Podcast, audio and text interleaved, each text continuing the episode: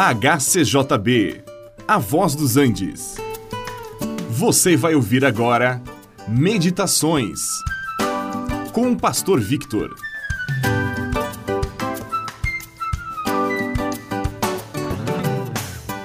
Os cristãos creem que Jesus Cristo é o Filho de Deus eternamente bendito, que veio a este mundo nascido de uma virgem chamada Maria.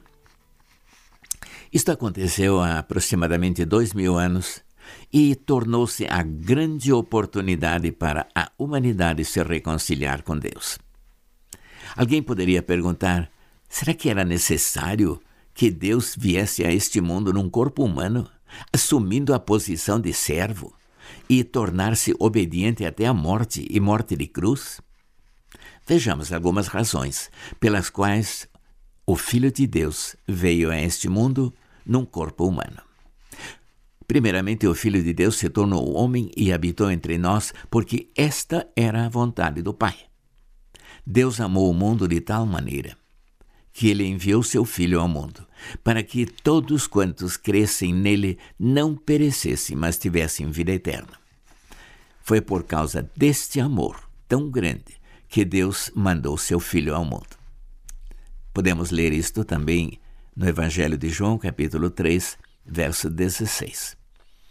Deus havia dado também a sua lei a Israel por meio de Moisés, para que este povo vivesse em obediência à lei de Deus. E o que aconteceu é que todos se extraviaram, cada um pelo seu próprio caminho, afastaram-se de Deus. Era necessário então que a lei fosse cumprida. E o Senhor Jesus, ele não veio para revogar a lei, mas ele veio para cumpri-la. Sim, o Senhor Jesus cumpriu toda a lei, porque ninguém o convenceu de pecado algum.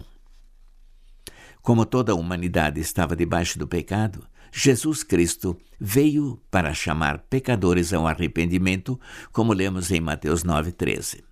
Ele não veio chamar justos, pois não havia nenhum, porque todos pecaram e careciam da glória que deveriam ter diante de Deus. E o Senhor Jesus continua ainda hoje chamando pecadores ao arrependimento para obterem uma vida transformada pela fé no Senhor e mediante o arrependimento dos seus pecados. Jesus Cristo teve um grande propósito na sua vida quando veio a este mundo. Ele veio salvar o que se havia perdido.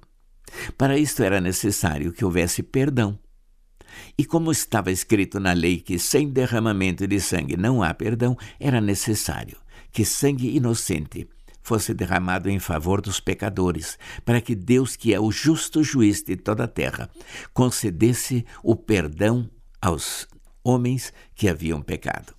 Sim, o Senhor Jesus veio por você que está ouvindo esse programa.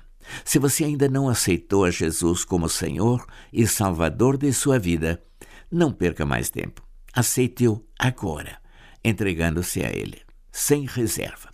E se você já é dele, então dê graças a Deus e prepare-se para a sua segunda vinda em glória.